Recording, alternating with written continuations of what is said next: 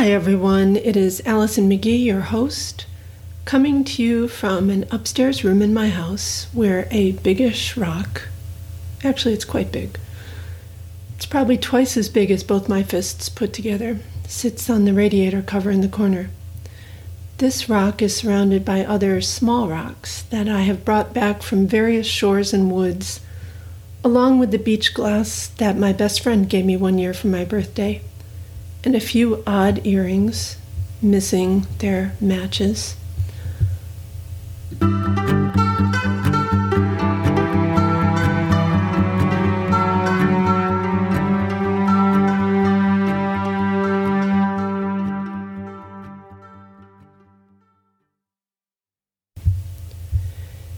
You can ride as far as the big rock, and then you have to turn around. That's a line that my parents used to tell me and my sisters back when I was a kid. The big rock marked the end of the driveway, which was as far as we were allowed to ride our bikes when we were tiny. My sisters and I, and my brother, when he came along, grew up on 150 acres of woods and meadows, and we were free to explore all of them. But the road, the nearly carless road, was the boundary of that world. When my parents had the driveway paved long ago, they dug up that big rock and drove it out to me in Minneapolis on a visit. They figured that I would want it, and they were right. Every time I look at that rock sitting on my radiator, I can still picture it exactly where it used to be embedded at the end of the driveway next to the giant maple tree.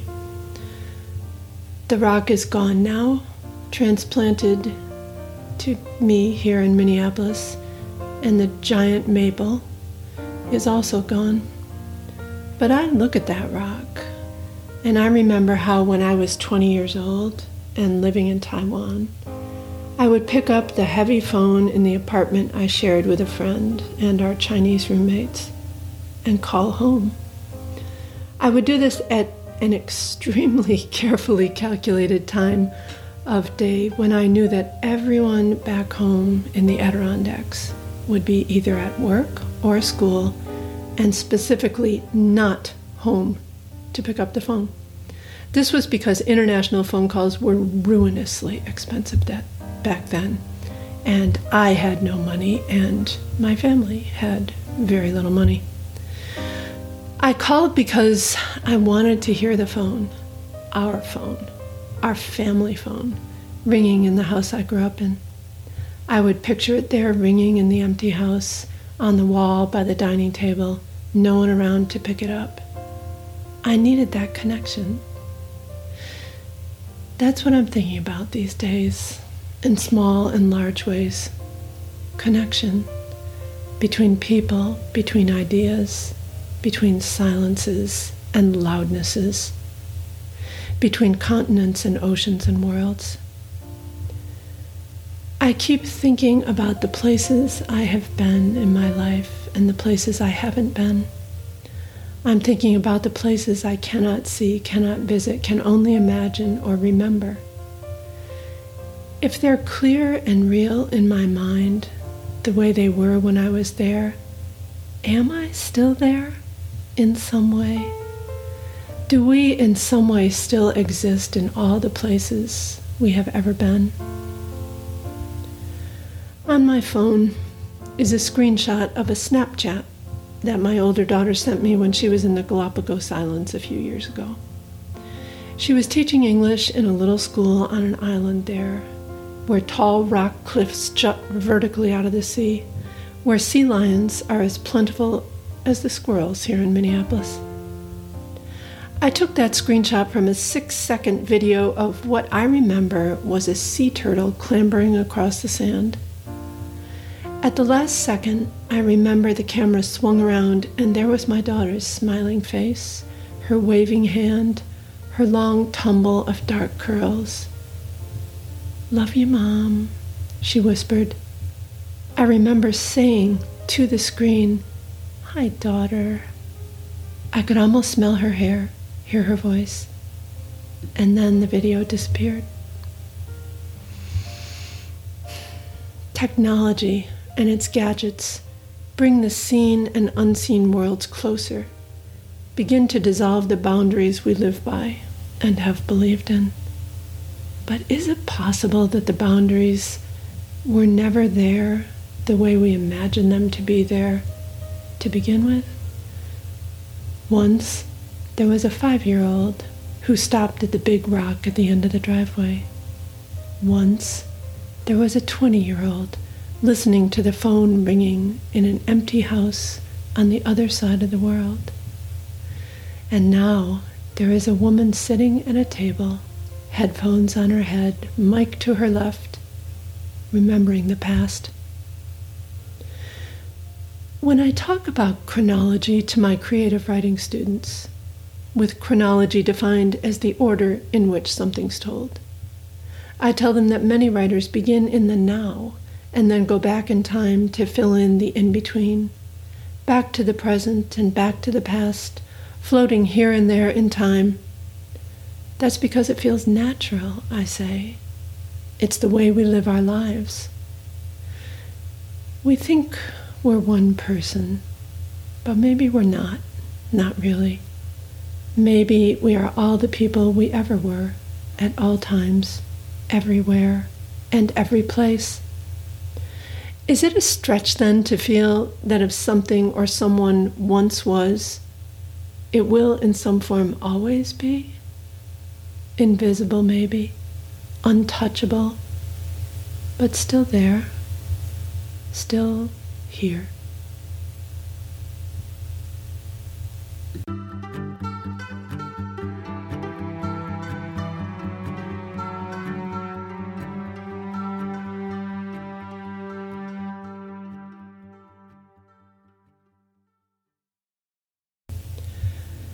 When I first read the poem for today, Young Relics by Emma Hine, it stunned me. Emma Hine wrote this poem, but it feels like my poem, like she wrote it specifically for me, the way the best poems do. It feels like it could be a poem that I wrote to myself in a dream, a shadow me writing a shadow poem to find later when I needed to. I read this poem and picture myself as a child, my two sisters as little girls, three sisters in three years.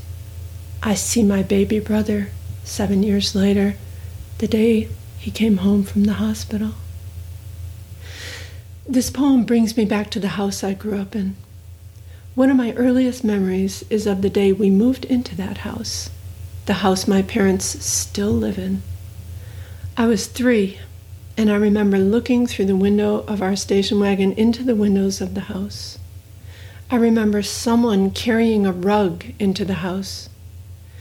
I remember later that same day wheeling my doll carriage up and down the upstairs hall over the painted brown planks of the floor, the young relics of a former life. Here's the poem Young Relics by Emma Hine. They broke into houses, my sisters, the empty ones just built, where nobody had yet tried to sleep. Little mounds of sawdust still in the corners, no floorboards loose. I imagine them being the way I've seen them be with horses, hands gentle on the walls. After all, a house must learn to hold a family with all its quivering systems of energy and grief.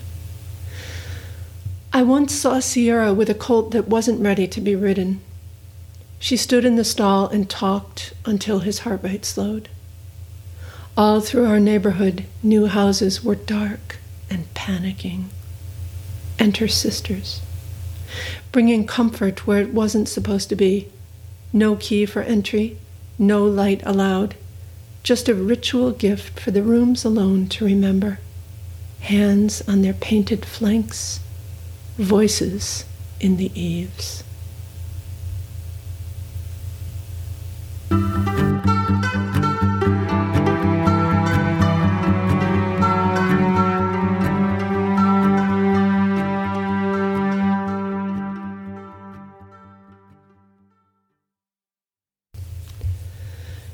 Well, my friends, that is it for today's episode. Thank you for listening. If you liked it, spread the word by sending this link to someone else who might. Give us a good rating if you can figure out how to do so and if you are so inclined. The original theme music for our show is by Dylan Parisi, with additional music composed and for- performed by Kelly Krebs. The artwork and logo for our show is by artist Mark Gary. Today's poem, Young Relics, by Emma Hine, was read with kind permission of the poet. You can find more of her work on her website, Emma Hine, H I N E, dot com, emmahine.com. Please go. You're going to love her work. Words by Winter is created and hosted, written, produced, everything. I don't know. Somehow it sounds so egotistical to say it's everything, even though it's anything but egotistical because it's me sitting here at my table. Okay, everything by me, writer Alison McGhee. Tell me what you're dealing with and I will go in search of a poem to help you through, to help us all through, the way that poems have been helping me since I was a little girl. You could say that poems have been saving my life since I was a little girl. If you'd like one, send me a voice memo via email to wordsbywinterpodcast at gmail.com or drop me a line at the same address, which again is wordsbywinterpodcast at gmail.com. For more information, go to AlisonMcGhee.com. Words by Winter, conversations, reflections, and poems about the passages of life, because it is rough out there, and we have to help each other through.